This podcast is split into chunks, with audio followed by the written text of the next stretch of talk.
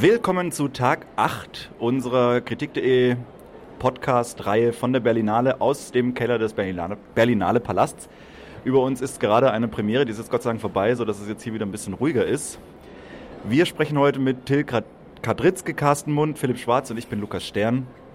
Und äh, Till erzählt uns jetzt etwas über den Wettbewerbsfilm, den er heute angeschaut hat. Genau, im Wettbewerb lief heute der Film Museo, ein mexikanischer Film von Alonso Luis Palacios. Ähm, der Film erzählt die reale Geschichte eines äh, wilden äh, Kunstdiebstahls aus dem größten Museum äh, Mexiko, aus äh, Mexiko-Stadt, das Museo Nacional de Anthrop Anthropologia, ähm, in dem sozusagen die komplette präkolumbianische ähm, Geschichte ähm, der Region sozusagen von Mesoamerika aufgehoben ist und ein mexikanischer, ich würde mal sagen, ein, ein gut, zumindest innerhalb seiner Familie, ähm, kommt auf die grandiose Idee, ähm, sozusagen die seltensten Artefakte aus diesem Museum ähm, zusammen mit einem Kumpel ähm, zu stehlen. Und ähm, dieser Plan funktioniert tatsächlich auch. Und der Film begleitet äh, die beiden dann so ein bisschen ähm, bei dem Versuch, mit dieser Beute dann auch irgendwie etwas, etwas anzufangen. was, so viel kann man vielleicht verraten, nicht so ganz reibungslos äh, vonstatten geht. Ähm, der Film ist, ähm, ja, es ist im größten Sinne eine, Komödie, also er funktioniert sehr über, über Witz, über Wortwitz, teilweise auch über ein paar so originelle äh, Einfälle, was, was so die filmische Bearbeitung des Stoffes angeht. Äh, ich hatte tatsächlich dann doch relativ viele Probleme mit ihm, weil ich immer das Gefühl hatte, er kann sich nicht so ganz entscheiden, sozusagen, wie er mit diesem Stoff umgeht und will irgendwie so ein bisschen alles mitnehmen, so ein bisschen smarte Dialoge, so ein bisschen originell sein, dann aber auch wieder über so einen Voice-Over-Kommentar da irgendwie noch mehr rausholen. Also ich, ich, mir hat der Film schon Spaß gemacht, er ist sozusagen auch sehr kurzweilig, ähm, was im Berlinale Wettbewerb jetzt auch nicht immer der Fall ist. Bin aber letztlich nicht ganz überzeugt. Ich weiß nicht, wie äh, Philipp das sieht, der den Film auch gesehen hat.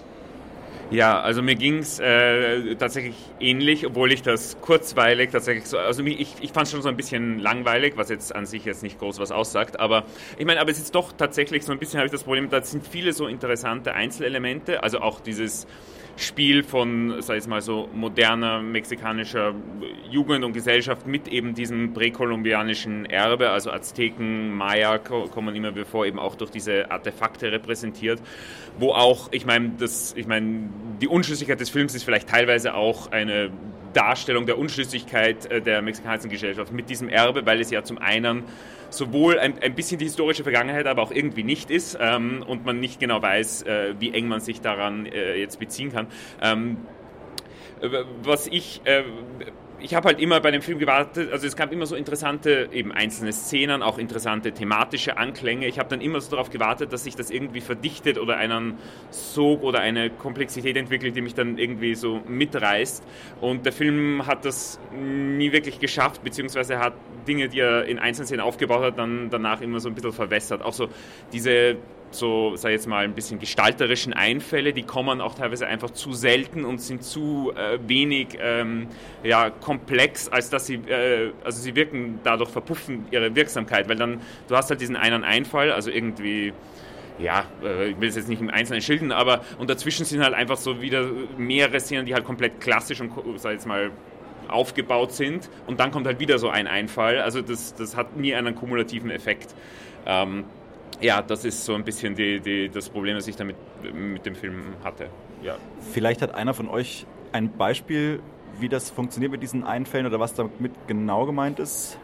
Ich meine, eine Sache zum Beispiel, also es ist ganz simpel, aber ähm, also bei dem Raub der, der, die, dieser Kunstartefakte ähm, wird so das Aufbrechen einzelner Vitrinen, also ähm, quasi die hämmern quasi die Vitrinen auf, aber man hört das Hämmern nur und währenddessen sieht man die Figuren, wie sie so einen Nagel äh, und einen Hammer einfach nur starr halten. Also da wird so eine Schere aufgemacht, dann gibt es auch Szenen, wo plötzlich so ein Splitscreen, also da kommt so ein zweites Bild einfach ins Bild hineingefahren.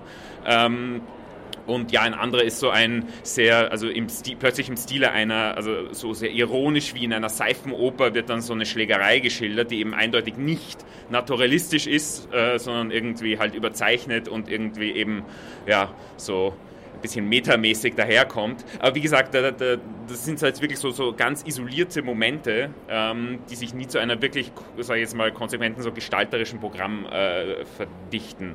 Ähm, ja, Ja, ich glaube, also genau, man, du hast es vorhin schon ein bisschen angedeutet, man kann diesen Film, also einer dieser Filme, den man, glaube ich, ganz gut verteidigen könnte, indem man sozusagen sagt, er verdoppelt das, was er irgendwie zeigt. Ne? Also einerseits mit diesem, wie du gesagt hast, diese Widersprüchlichkeit sozusagen mexikanischen Nation, so diesem Erbe gegenüber, ne? sozusagen einerseits das immer in Stellung bringen gegen so den Imperialisten aus dem Norden, so, ne? wir haben sozusagen dieses Erbe, andererseits sich für das Erbe aber auch nicht wirklich interessieren, sondern irgendwie damit Geld machen wollen. Und andererseits aber auch, finde ich, in dieser Figur ist ja, die hat einfach was sehr, sehr Kindisches, in dem, wie sie sozusagen auftritt. Und auch dieser Film ist eben so ein bisschen kindisch, wie er mit diesen ganzen Sachen spielt und sozusagen der Humor manchmal irgendwie. Aber andererseits, genau, ich glaube, dieses Gesamtprogramm, was du gerade genannt hast, das ist auch so ein bisschen mein Hauptpunkt. Also gerade visuell finde ich, hat er da oft dann sehr wenig zu bieten, beziehungsweise keine wirklichen visuellen Einfälle. Oder zumindest keine, die sich sozusagen zu einem Gesamtbild in irgendeiner Form ergeben würden. Ich meine, ich fand so tatsächlich so ist es ein Film, den ich da doch irgendwie froh bin, gesehen zu haben, einfach weil so sowohl die Grundthematik als auch so das visuelle Material, also auch am Anfang in den, in den äh, Opening Credits, in der Titelsequenz, werden die einz, diese einzelnen Museumsobjekte sehr mit, mit, wirklich dramatischer Musik so in Szene gesetzt. Und eben diese, diese Azteken-Statuen und Artefakte haben halt auch an sich einen sehr ja, wie so als, als Kunstwerke wirken die sehr interessant. Und das, wie der Film mit diesen Artefakten dann auch immer wieder umgeht oder nicht weiß, wie er damit umgehen kann. Das ist doch durchaus stellenweise ganz interessant, auch wenn der Film quasi äh, bei weitem nicht alles daraus gemacht hat, was, er, was, er, was vielleicht möglich wäre. Der Film ist natürlich auch finanziert, mitfinanziert vom äh, Anthropologiemuseum Mexico City. Also ah, ja. das, äh, ist auf jeden Fall ein Besuch wert anscheinend. Ja.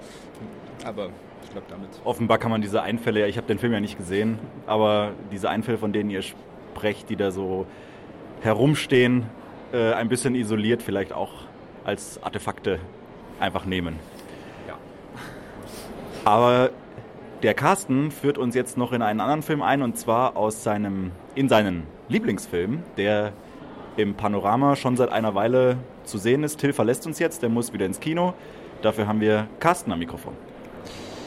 Ja, Foreboding von Kiyoshi Kurosawa ist jetzt relativ lange schon wieder her, ist schon wieder einige Wochen her, dass ich den gesehen habe. Ähm, es geht um ein, eine Alien-Invasion, die sich nicht entspinnt, indem Raumschiffe die Erde angreifen oder sonstiges, sondern es läuft folgendermaßen ab. Aliens ergreifen die Körper von irgendwelchen Menschen. Im Prinzip äh, wie in Invasion of the Body Snatchers. Hat, hat, der Film hat auch ein bisschen was davon.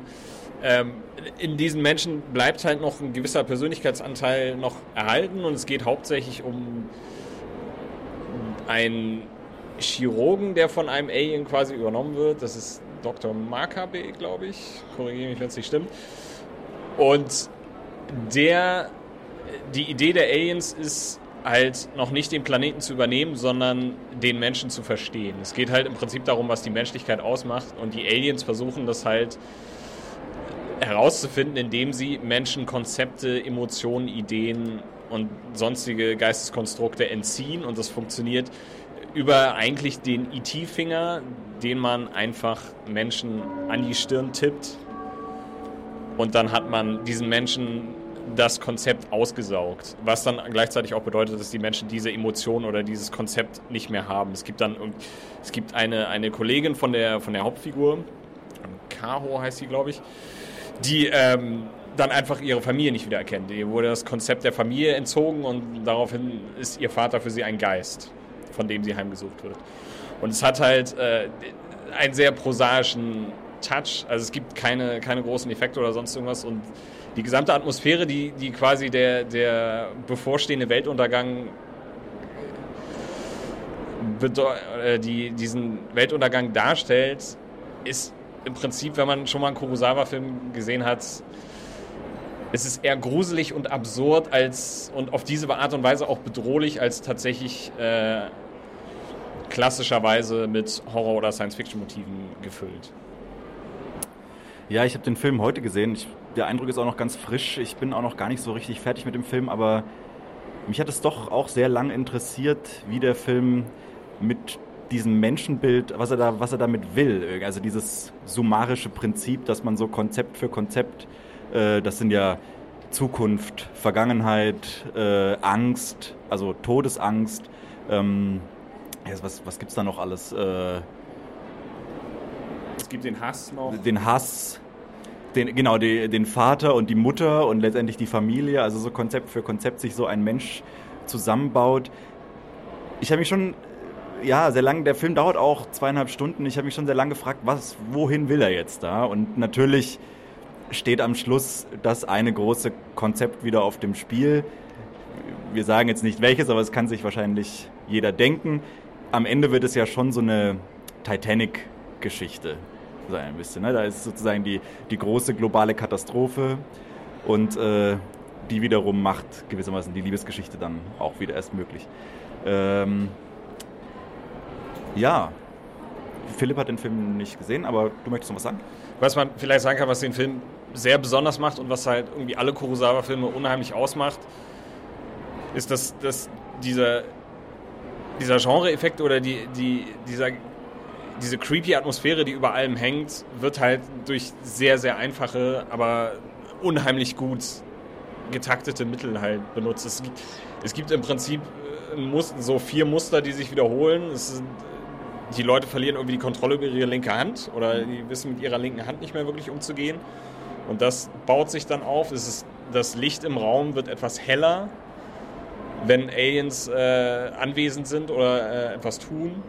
Und es gibt, und es wird auf ganz, auf ganz einfache, aber unheimlich einprägsame Weise gemacht. Es gibt die, dieses Licht hat mich sehr daran erinnert, als äh, diese Sonnenfinsternis war vor irgendwie zwei Jahren. Da war halt alles Wolkenfang und alle waren draußen und wollten irgendwie große Fotos machen, aber es kam nichts. Und es war halt dieses, dieses seltsame Licht, das über allem hing und irgendwie den, den klassischen Alltag, den man sonst so kennt, halt ganz anders eingefärbt hat. Und ich glaube, auf genau diese Art und Weise funktioniert halt dieser Film. Und das macht es halt ganz fantastisch. Und dazu kommt halt noch ein Element davon, dass dieser Welt oder diese Invasion halt auch total absurd abläuft, weil die Aliens sich überhaupt nicht dafür interessieren, gute Spione oder sonst irgendwas zu sein. Es wird, halt, ich glaube, nach 20 Minuten verrät der Makabe einfach mal so, dass er ein Alien ist. So, das ist ihm halt eigentlich völlig egal. Und es gibt auch keine große, groß mobilisierte Gegenwehr, die zu spüren wäre oder die, die da wäre. Es gibt eigentlich diesen Konflikt nicht. Es geht schon sehr auch immer um so soziale Entfremdung und halt die Frage,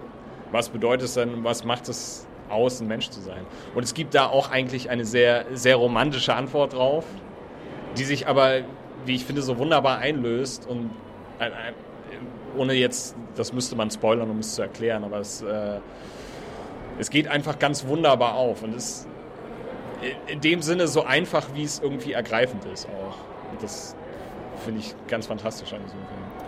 Das sehe ich genauso. Also ich glaube auch, dass das im Grunde letztendlich auf den romantischen Gag hinauslaufen soll und das auch wirklich sehr toll tut. Was mich auch noch extrem interessiert hat an dem Film oder was mich jetzt auch noch ein bisschen beschäftigt, was ich noch nicht so ganz zusammenkrieg, vielleicht können wir da auch noch ein bisschen drüber reden, ist so ein bisschen das Verhältnis zwischen so dieser sehr privaten Geschichte. Wir haben ja irgendwie die, die Heldin, sozusagen, deren Mann äh, muss für so ein Alien den sogenannten Leader spielen. Den, das, Guide, den Guide, Entschuldigung, Guide, nicht Leader. Das heißt, äh, dass äh, dieser Mann äh, das, das Alien von Mensch zu Mensch führt und von diesen Menschen klaut er dann die Konzepte. Ganz offensichtlich fehlt ihm auch das Konzept des Geheimnisses, sodass er, sodass er das auch ausplaudert. Ähm, und das ist eben, ja, so eine Dreiergeschichte eine lange Zeit. Und trotzdem gibt es da irgendwie halt immer so einen riesigen globalen Kontext, der dahinter steht. Also es ist immer die ganze Welt betroffen und äh, in so versprengten Szenen äh, kriegt man das dann mit, dass irgendwie ja Fälle von so einer seltsamen Amnesie auf der ganzen Welt jetzt äh, zu spüren sind. Aber dabei ist es alles in dieser Stadt in Japan, von der man auch, glaube ich, gar nicht so genau weiß, welche das sein soll. Nee, ich glaube nicht. Ich glaube auch nicht. Ähm, und dann sieht man einmal so ein extrem komisches Bild von zwei so ähm, Kampfjets, die durch die Luft fliegen. Das ist, wird einfach mal so reingeschnitten und das fand ich irgendwie total spannend, wie der Film da mit einem so einem Bild auf einmal den, den Kontext so riesengroß macht und dann aber auch wieder einfach zumacht. Ja, es gibt, viel, es gibt tatsächlich viele Stellen. Ich glaube, es gibt eine Stelle, wo, wo ähm, ich weiß gar nicht, ob es ihr Mann ist, äh, Shota, der Mann von der Protagonistin, zu einer Polizistin hingeht oder ob sie es selber ist und versucht, einen Polizisten für das zu interessieren, was gerade passiert ja. ist.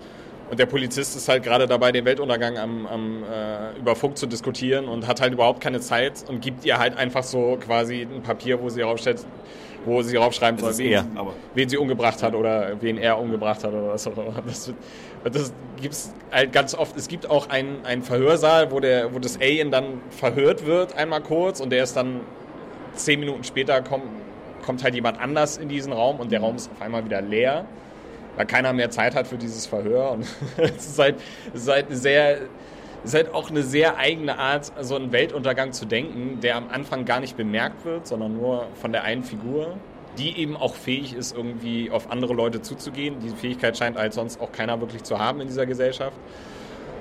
Und das ist tatsächlich ganz, ein ganz eigenartiger Effekt. Und es ist eine ganz eigenartige Idee von Apokalypse, die in diesem Film halt immer so als Grundrauschen mitschwebt. Es gibt noch ein ganz, ganz arg eigenartiges Bild, das sich dreimal in diesem Film wiederholt, glaube ich. Ich weiß, dass ich dich jetzt wahrscheinlich überrumpel, wenn ich dich frage, was das da zu suchen hat. Ich habe noch keine Antwort drauf, aber der Film geht auch schon damit los. Ich glaube, das ist das dritte oder vierte Bild, dass man eine Großaufnahme von ihren Schuhen sieht, wie sie über die Schwelle treten. Und dieses Bild kommt genau so dreimal vor. Und das hat mich extrem verwirrt. Ich weiß, ich weiß jetzt noch nicht. Ich habe äh, den Eindruck, dass man diesen Film tatsächlich aus diesen drei Bildern heraus verstehen muss. Aber du kannst da kannst dich wahrscheinlich nicht dran erinnern. Du hast den Film vor fünf Wochen gesehen, glaube ich. Ne? Ich kann mich tatsächlich überhaupt nicht an diese Bilder erinnern. Ich, ich hätte gedacht, du redest jetzt von, äh, von den Vorhängen, die man immer sieht. Es gibt, der Film fängt, glaube ich, an, indem Shota, der Ehemann der Protagonistin, am, am Fenster steht und ins Nichts hinausguckt. Und auch, das ist auch eine Szene, die sich wandelt von unheimlich zu, naja, ich gucke einfach nur aus dem Fenster, es macht nichts, geh, geh mir was essen. Und äh, das wieder, wiederholt sich einige Male auf genau diese Art und Weise, wie man sich den Weltuntergang anguckt. Vor dieser Szene kommen die Schuhe. Wir schicken das jetzt einfach mal hier in die, in die Runde. Schaut euch die Schuhe an und erklärt uns dann vielleicht in den Kommentaren, äh, was die da zu suchen haben. Wir wissen es nicht. Ähm, Philipp will uns noch in einen anderen Film einführen, in einen Film aus einer Reihe, die wir noch gar nicht besprochen haben. Und zwar die Perspektive Deutsches Kino. Das ist eine Programmreihe, in der der junge deutsche Film präsentiert wird. Und da gibt es einen Film, äh, ich habe die ganze Reihe gesehen, fast. Philipp hat auch ein paar Filme gesehen, der da äh, heraussticht. Und ja, den es sich lohnt, mal kurz zu besprechen. Ja, äh, der Film heißt Whatever Happens Next und also die Prämisse ist relativ äh, simpel. Es geht um einen Mann, so um die 40, der eines Tages mit dem Rad unterwegs ist, auf dem Weg zur Arbeit oder was weiß ich wohin äh, ähm, und dann einfach stehen bleibt am Wegesrand, äh, sein Rad beiseite schmeißt und quasi einfach querfeldein losgeht und äh, anfängt einfach rumzustreunern, monatelang ziel, äh, ziellos und äh, sich quasi so, es ist, also die Struktur ist so ein bisschen so Schelmenstück, also äh, er schummelt sich dann immer bei irgendwelchen Leuten ins Auto, redet mit denen, lässt sich von denen mitnehmen, geht zu irgendeiner Beerdigung, setzt sich einfach dazu.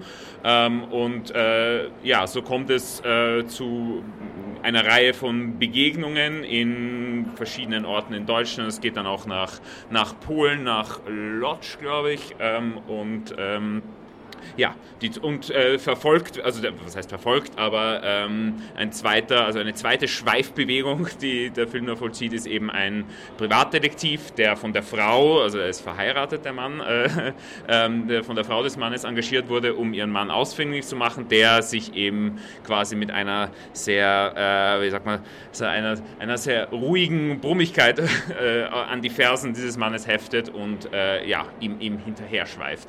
Ähm, ja, ich fand, äh, ich fand der Film, der Film ist tatsächlich, ähm, hat äh, so ein bisschen gebraucht, um mich äh, zu, zu, äh, äh, zu, zu packen. Ich habe am Anfang habe ich so ein bisschen, ja, fand ich den Typen so ein bisschen äh, nervig, vor allem, also ich habe das Gefühl gehabt, dass diese, also es ist halt ein Mensch, der sofort sich zu Leuten dazusetzt und irgendwie mit denen redet, als würde er sie seit äh, Jahren kennen. Und ich habe das Gefühl, der Film feiert das als so, ach, wenn wir nicht alle so wären. Und ich finde das eher so als so eine Aufdringlichkeit, die ich eher äh, nicht so toll und auch nicht feiern würde. Ähm, aber äh, der Film, äh, äh, aber irgendwie ist dann der Film, also äh, er er macht dann doch die Logik hinter dieser Existenz so ein bisschen äh, spürbar und ähm, ich fand es dann doch sehr interessant. Ich finde auch diese, also generell so episodische Filme, die äh, von einem, ja, sag ich mal, ziellosen Aneinanderreihen von Be äh, Begegnungen, die alle natürlich so ein bisschen auch emotional und äh,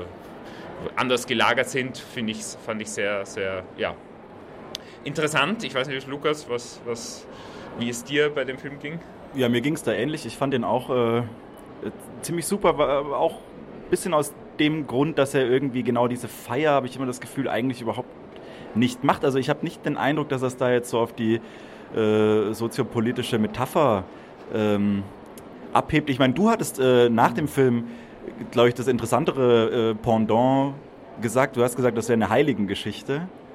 Ja. Und äh, das scheint mir da auch eher der, der richtigere Begriff zu sein. Also das ja, aber ich meine, ich mein, das ist ja durchaus.